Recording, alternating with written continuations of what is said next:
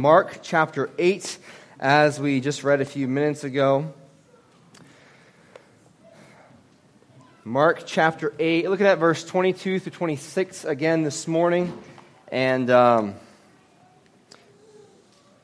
Kayla just came up and told me she was praying for me and gave me a kiss on the cheek. And Kelly said, I was going to tell you I'm praying for you, but I'm not going to kiss you on the cheek. I said, I appreciate that.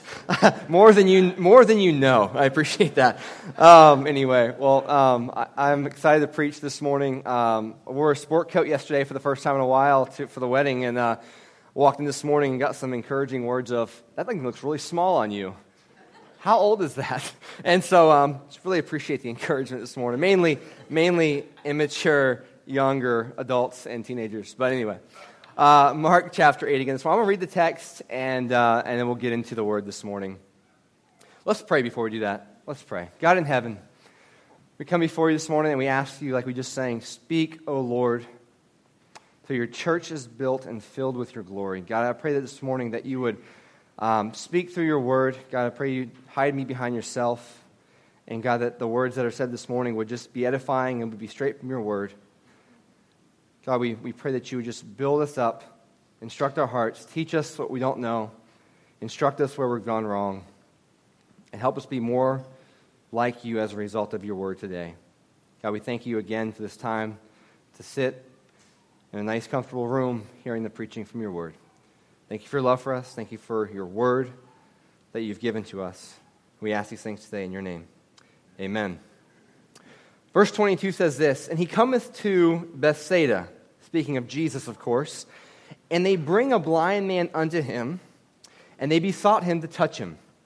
And he took the blind man by the hand, he led him out of the town. And we had spit on his eyes and put his hands upon him. He asked him if he saw aught. And he looked up and he said, I see men as trees walking. After that, he put his hands again upon his eyes and he made him look up and he was restored and saw every man clearly. And he sent him away to the house, saying, Neither go into the town, nor tell it to any in the town.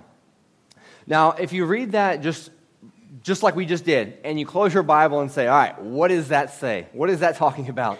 Uh, we can quickly look at that at surface level and say, Praise God, what a Savior, what a healing. We could wrap up in prayer, go home, and thank God for who He is. Uh, but there's much more implications, much more depth to this passage of Scripture than just simply what's occurring on the surface. And so, as we get into this today, I want us to think about something before we jump into it. We've already seen uh, many miracles in the book of Mark already, have we not? Uh, we're eight chapters in. We've seen many, we've already seen blind men healed. Uh, we've seen the lame healed. We've seen leprous people healed. And so, this isn't a new event seeing a miracle occur in Mark. It's just simply not. But I like, I want to just look at two verses real quick from John. At the very end of the book of John, John reminds us what these miracles are for. John chapter 21, verse 30 and 31 say this And many other signs, truly the Jesus in the presence of his disciples, which are not even in this book. That there was way more miracles that occurred that aren't even in Scripture. But these, these ones recorded in the Gospels, are written that you might believe that Jesus is the Christ, the Son of God, and that believing you might have life through his name. I just want to preface our, our passage today because I think so many times we see these miracles, we're like, that's really cool. And it would have been even better to be there. But I don't want us to, to miss what he's getting at here in his word just because we're familiar with the miracles. Because these miracles are not random, but they have much purpose and meaning in them and why they're done. And so, as we look at our text today, we're seeing a blind man being healed. And as I thought about that this week, all I could think of was the optometrist going to the eye doctor to be seen. All right? Has anybody been to the eye doctor before? You guys been there before? Okay, there's way more people wearing glasses with their hands down. Oh, there we go. There we go. I'm like, liar, okay? Liar. Or else you went to Dollar Tree and got the reading glasses that aren't doing enough for you, probably. Um, anyway, uh, I uh, don't like going to the eye doctor. I wear contacts and glasses and stuff. Um, and um, the eye doctor, you know, when you go there, there's that puff test they do, and they put the pressure in your eye. It's not much fun. They lie to you. They say, okay, in three, two, one, we're going to do this thing. And they go three, pss, right in your face, right? And you're like, you're, you're blinded for a moment, and it's horrible. And uh, that's why I do all my stuff online now. Anyway, um, regardless of that, uh, there's, this, there's this thing, this phoropter they put in front of you. And you sit down, and you put your face in it. It's like the owl like contraption. And uh, you're looking through these lenses, and they're changing the glass, and it sounds like dominoes falling over and doing all kinds of stuff. And you're just looking to see, and they're telling you to read these letters on the back wall, right? And you're, you're kind of looking at them. They start with the blurrier and maybe not the not so strong um, glass, and they're, they're getting more and more clear as they make it a little bit stronger to fit your eyes, right? And things become a little bit more abundantly clear as you're getting a better sight, a better lens to look through. As I was reading this text this week, all I could think of uh, was that. That in a similar fashion, not the same, of course, we're going to see Jesus doing this through a miracle of a blind man. But it's not just simply about um, the miracle of the man being healed. There's some underlying um, application and teaching that's taking place here. Jesus is helping teach the disciples and he's also illustrating to us the blind state that we all find ourselves in, the spiritual blindness that we are born in, that we need to have our eyes opened to the truth. And like before, the Bible often uses this imagery of spiritual blindness to, to teach us. In one of the rebukes of the Pharisees, Jesus calls them blind. And one of his conversations to the, to the disciples, even in this chapter, he says, Having eyes, do you not see? Do you not understand? So, Jesus, the ultimate teacher, conveying that he is the Messiah, the Christ, continually shows them miracles. We've read already so many already, things that Jesus has done. He's told them so much, and yet they're not understanding fully.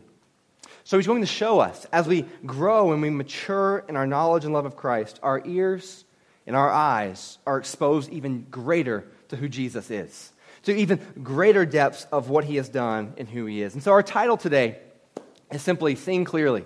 Seeing clearly this morning, not physically, but spiritually.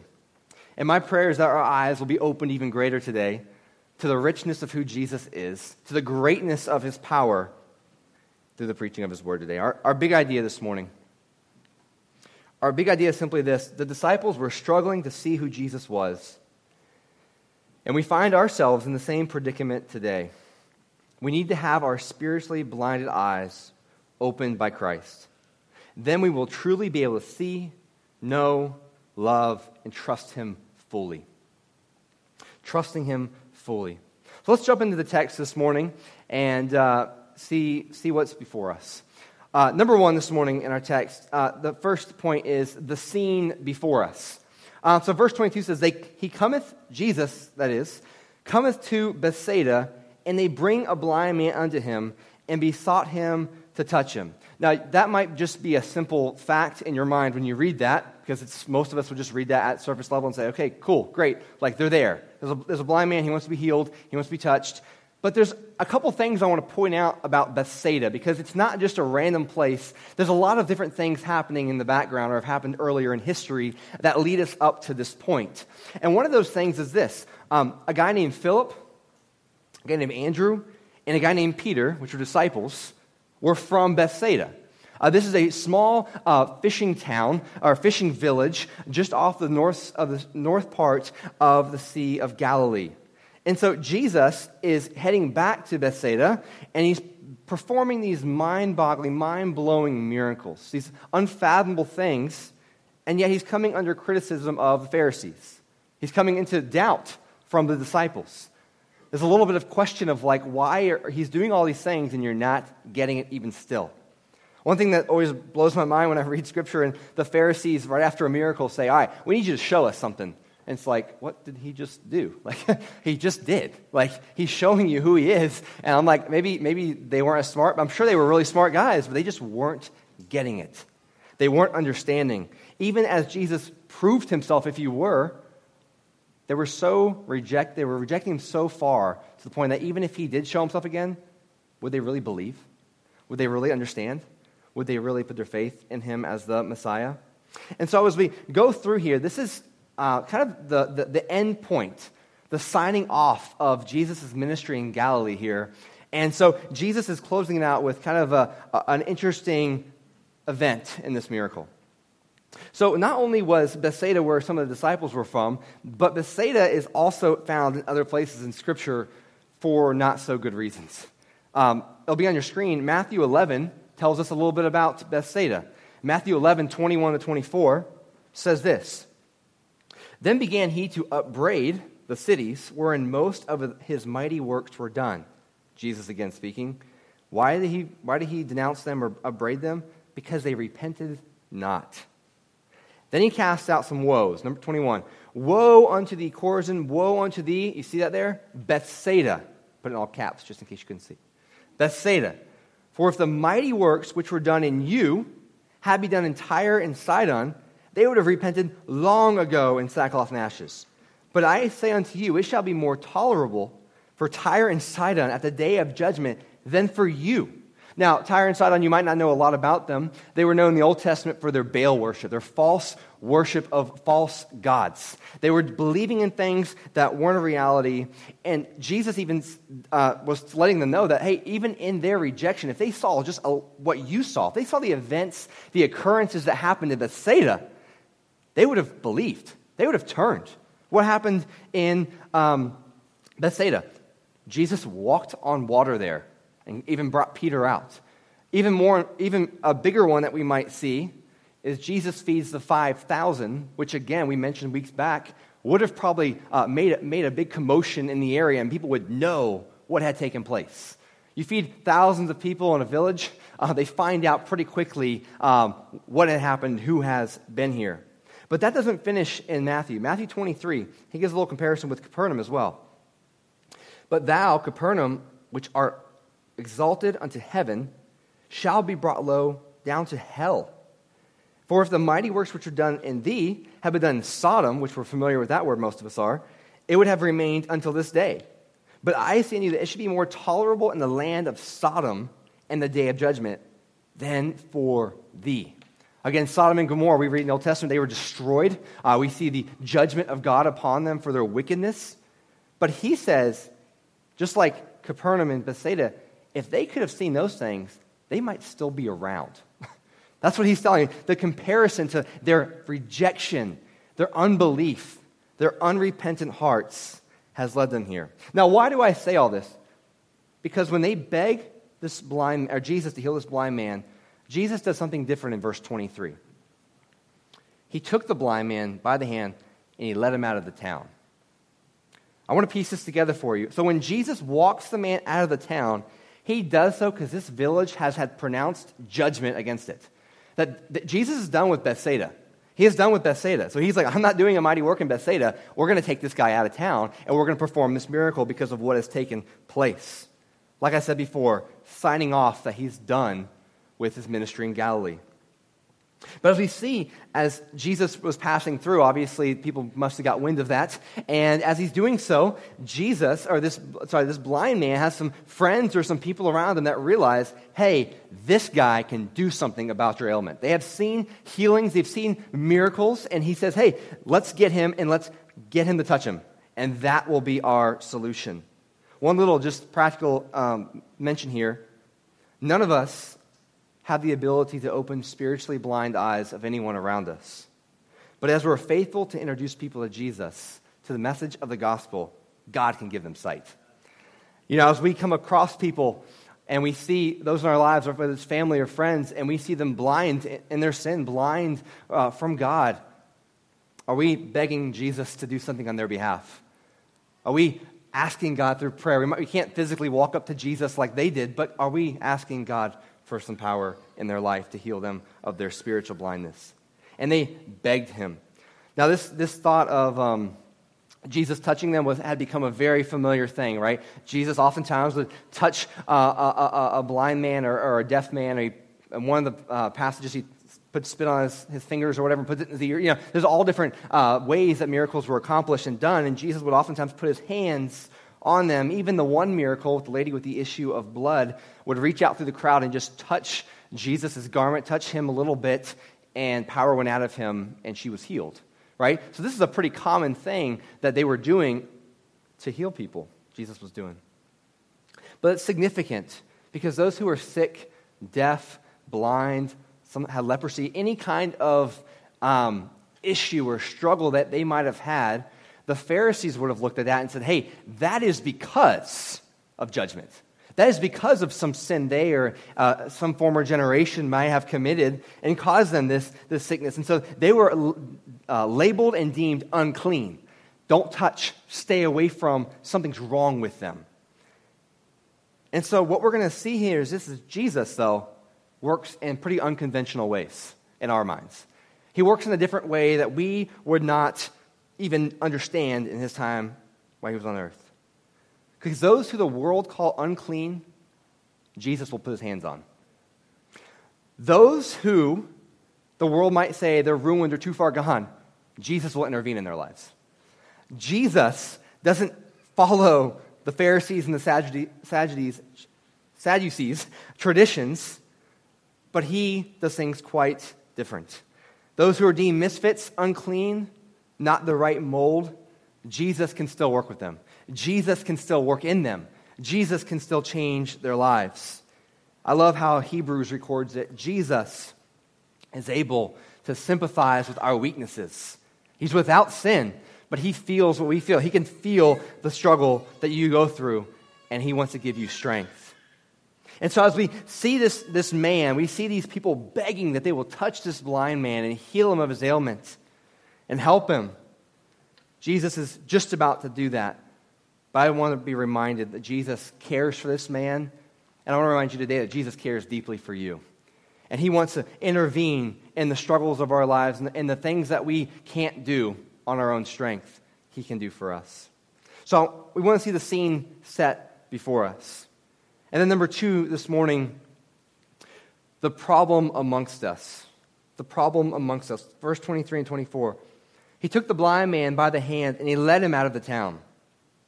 And when he had spit on his eyes and put his hands upon him, he asked him if he saw it or saw anything. Excuse me. And he looked up and said, I see men as trees walking. Look at verse 25. After that, he put his hands again upon his eyes and made him look up, and he was restored and saw every man clearly. Now, the problem amongst us we understand, I've already given some context to why Jesus led him out of the town, because this, this village, Jesus was pretty much done with them. He was saying, you know, there's not going to be any mighty works done here anymore, and he's signing that ministry off from Galilee, which is a weird pattern in the miracles of Jesus. Jesus typically doesn't take someone who's blind and says, hey, let's walk out of town, and then I'll take care of you. But he leads them out of town. It's kind of a different event in this miracle. A couple things that are a little different in this miracle that happened. And again, he does this because of the rejection he has faced in Bethsaida. And then it says, Jesus is sanitary cleaning here. He spits on his eye. Uh, we have seen this already. Um, we're not going to reenact this this morning. Uh, probably wouldn't get any volunteers for that one. Um, but he spits on his eyes and he puts his hands upon him and he goes to heal him. But as we see this happening, we've seen variations of this in the Gospels. We've seen kind of some similar things take place. What happens next is the, this is the first and only time this ever happens. Look what he says next. Do you see anything? Can you imagine? You're there, and you're one of the guys begging on this guy's behalf, heal this guy, and Jesus heals him, so to speak. And he says, Do you see anything? And you're like, Wait a minute, that's not, this is not how this is supposed to work. Um, this is not normal, okay? This is, this is different. Because Jesus typically issues bold proclamations or commands like, hey, you're healed, rise up and walk, take up your bed and go. Hey, see what's among you, go out. You know, he, he gives all these different commands in the Gospels after miracles, but here he doesn't do that. He asks him a question like, did it work? you know, do you see anything? Jesus is not in the trial run of figuring out how miracles work. We've already seen him do them. But it almost seems as that is the case. But we have to go back again. Last couple weeks, Dan's been preaching in the sections that obviously precede this. And there's a reason why this is happening in the context it's happening in. In previous passages, uh, we see in Scripture that Jesus is showing the disciples, he's telling the disciples of who he is. And the Pharisees are rejecting, and the disciples are doubting. It's almost rubbing off on them, and they're not fully trusting what Jesus is saying or fully understanding what Jesus is saying. So this man responds and says, Hey, I see men as if they were trees. I can see that they're vertical, they're standing up, but I can't make out who is who. When I first read this, I thought, Is there some hidden meaning in this passage I'm not seeing? But no, I think it's just simply that. It's just simply that. Things weren't completely cleared up yet. but although unclear, better than before. Jesus, though, is getting to the root of the Pharisees' problem and the disciples' lack of understanding. Jesus is revealing himself more and more, teaching them, and their sight and understanding is going to get more clear as they go on. But they still here haven't yet understood. See, we see the context in Mark pushes us to consider the relationship between this miracle and the unbelief of the disciples. It seems that this gradual or progressive healing is a means of helping the disciples see the difference between partial and complete sight. While already they know the Pharisees are blind, the disciples are not still fully seeing things right. They aren't fully understanding. Do you, do you relate with that? Do you, under, do you have those questions sometimes? where you, you understand what Christ has done for you, but you can't quite see what he's doing. You don't quite understand everything about him. We're still in this growth process. And then verse 25. Jesus lays his hands on him again. If he, if he would have left him there, that would have been kind of messed up, you know. you can see blurry. but he wouldn't deserve it either way. Jesus lays his hands on him again, on his eyes, and the man opens to restored sight, and he sees everything clearly. As I said already, this is the first ever and the only gradual miracle that Jesus ever performs, which is the second kind of thing that stands out that's different about this uh, particular miracle than any of the ones he's ever done in Scripture. But with the disciples' lack of understanding that precedes where we are today, Jesus still isn't being fully understood.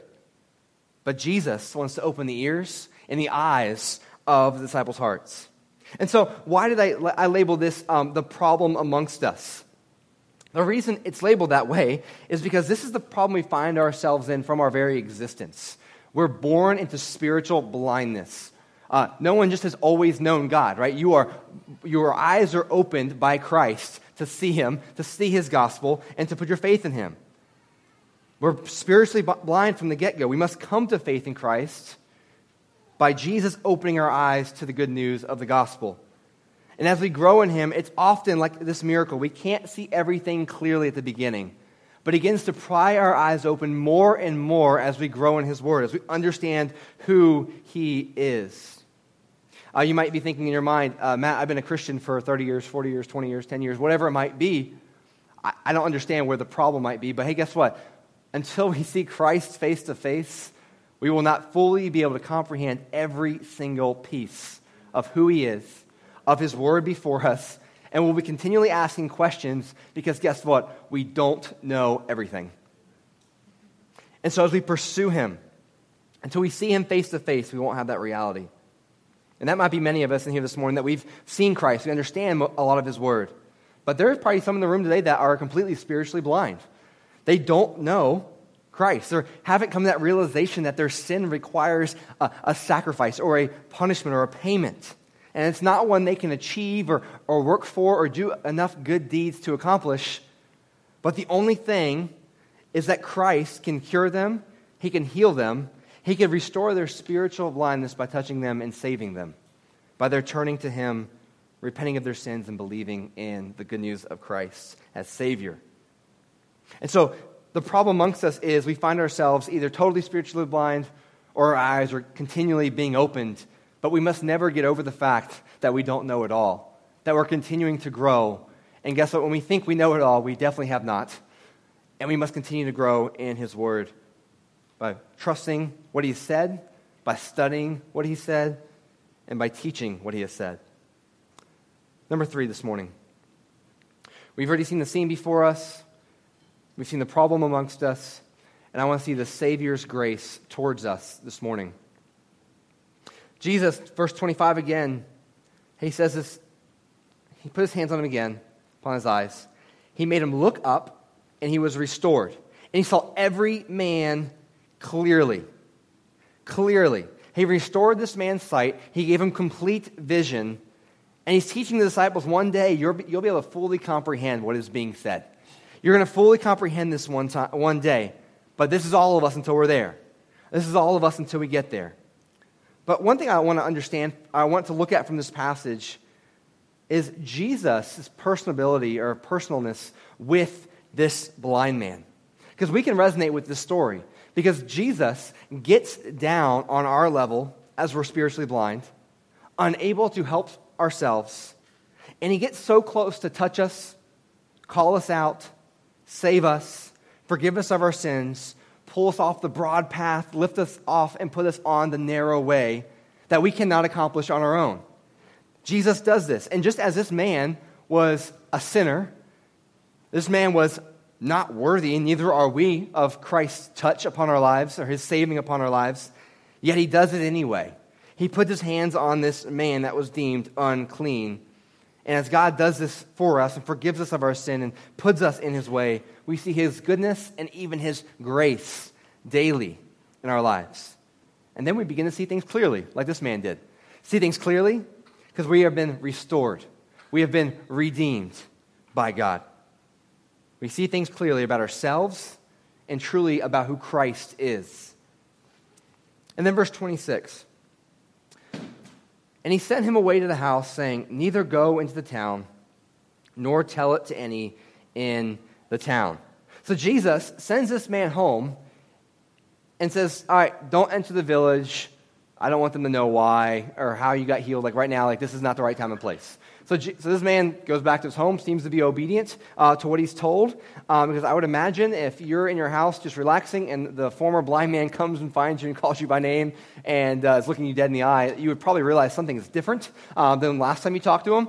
Um, and Jesus, or the, the word would have got around, Jesus was around. But like I said before, Jesus wasn't doing any more miracles in Bethsaida, any more mighty works in Bethsaida, as he has already called judgment from the lack of repentance and their unbelief. So the fact that Jesus did what he did, though, for this man shows us the compassion of Christ, an act of grace towards a yet another unworthy sinner.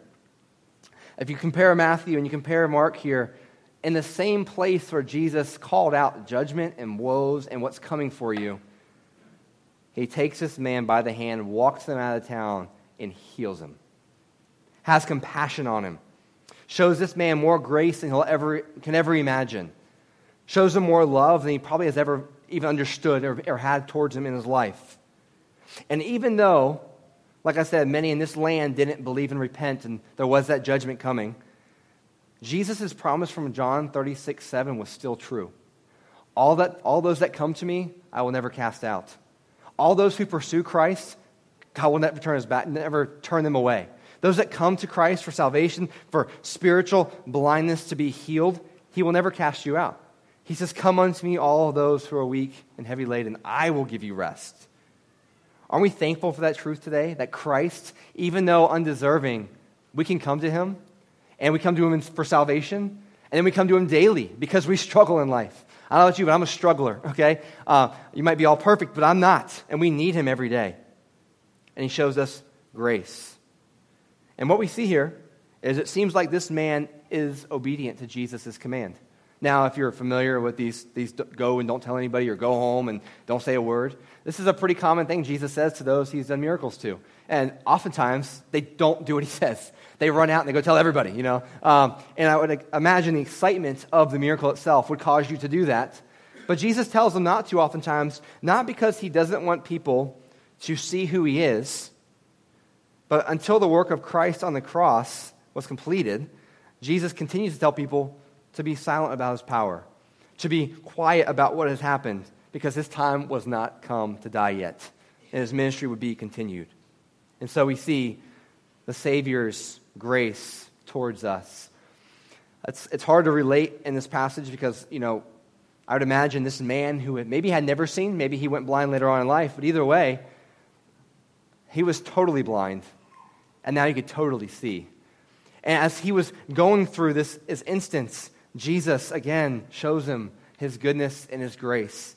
As I think about our lives, spiritually speaking, we, we, we come into this life spiritually blind, and as God reveals himself to us and opens our eyes to the gospel, as blown away as that man's eyes were when he saw not just people looking like trees, but the actual face of those that he calls friends, I would imagine the excitement that he had should be the excitement we have towards what Christ has done for us.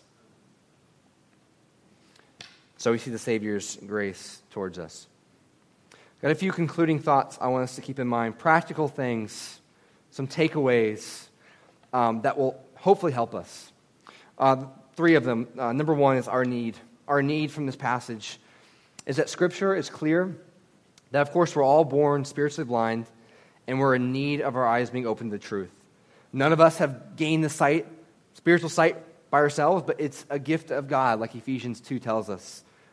It's a gift of God through the person and work of Jesus that is only received by faith. And so, the, our need. So, our need this morning. Have your eyes been opened by Christ by coming to Him for salvation? Recently, I got to talk to some teenagers about this. It's not what we know about Jesus, it's not the knowledge of things, it's not even memorization of things. It's is Christ your Savior? Have you put your faith in this Jesus? Not as your mom or dad, not as your family. Have you put your faith in Jesus? Because there's a lot of people that know a lot about the Bible who are not going to be in heaven, unfortunately. Because it's not about knowledge, it's not about what we know, it's about who we're believing in. So, our need this morning. And then our second thing, our calling. Now, I know I just told you, he told them to be quiet. Our calling's a little different. As we consider this miracle, we should be reminded of our greatest need to share the gospel. I think of these guys as examples of bringing their blind friend or getting their blind friend ready to meet Jesus. It's our job. We have been called to share the message of the one who gives sight to all those around us. Are we sharing Christ with those around us? That's always a challenge. Everybody could say, I could do better. I could be better at sharing Christ. But as we come in contact with this passage, I think it just reminds us again of are we sharing Christ with those around us? Are we living in a way that is pointing others to Christ as well? And then number three, so our need, our calling. Number three this morning, this applies to each and every one of us our ongoing gaining of sight. Now, why Jesus saves us at a particular moment in time, the Bible teaches us that until we see Jesus in glory in heaven, we'll be gradually growing in our ability to see Him, to love Him, to know Him, and to trust Him more fully. And so we must continue to strive to see the beauty and the perfection of Jesus more and more clearly throughout our lives. And never be satisfied with what we know about Christ because we want to know Him the greatest way we possibly can through His Word. And as we conclude our message today, I want us to think about those things our need, our calling, and then our ongoing gaining of sight as we see Christ through Scripture, as we pray and are reflecting on His Word. And I thought it'd be fitting to uh, read a, one of the most well known songs uh, ever written by a guy named John Newton in a sermon in 1773. Uh, the last verse of Amazing Grace, or one of the verses of Amazing Grace, he says this Amazing Grace, how sweet the sound that saved a wretch like me. I once was lost, but now I'm, fi- I'm found. I was blind, but now I see. Let's pray this morning. God, we ask you today, as we come to you, we ask you to open our eyes to see the beauty of who you are. God, we ask that you would teach us more about yourself, instruct our minds and just simply reveal yourself to us, God. Our prayer this morning that is if anyone in, in, in the room is in total spiritual darkness, total blindness, that they today would see the truth of the gospel and believe it, place their faith in it, and live a completely changed life because of it. We pray for all those who are believers, all the Christians in the room, that you would do a work in them you would show them more and more of your truth from your word each and every day.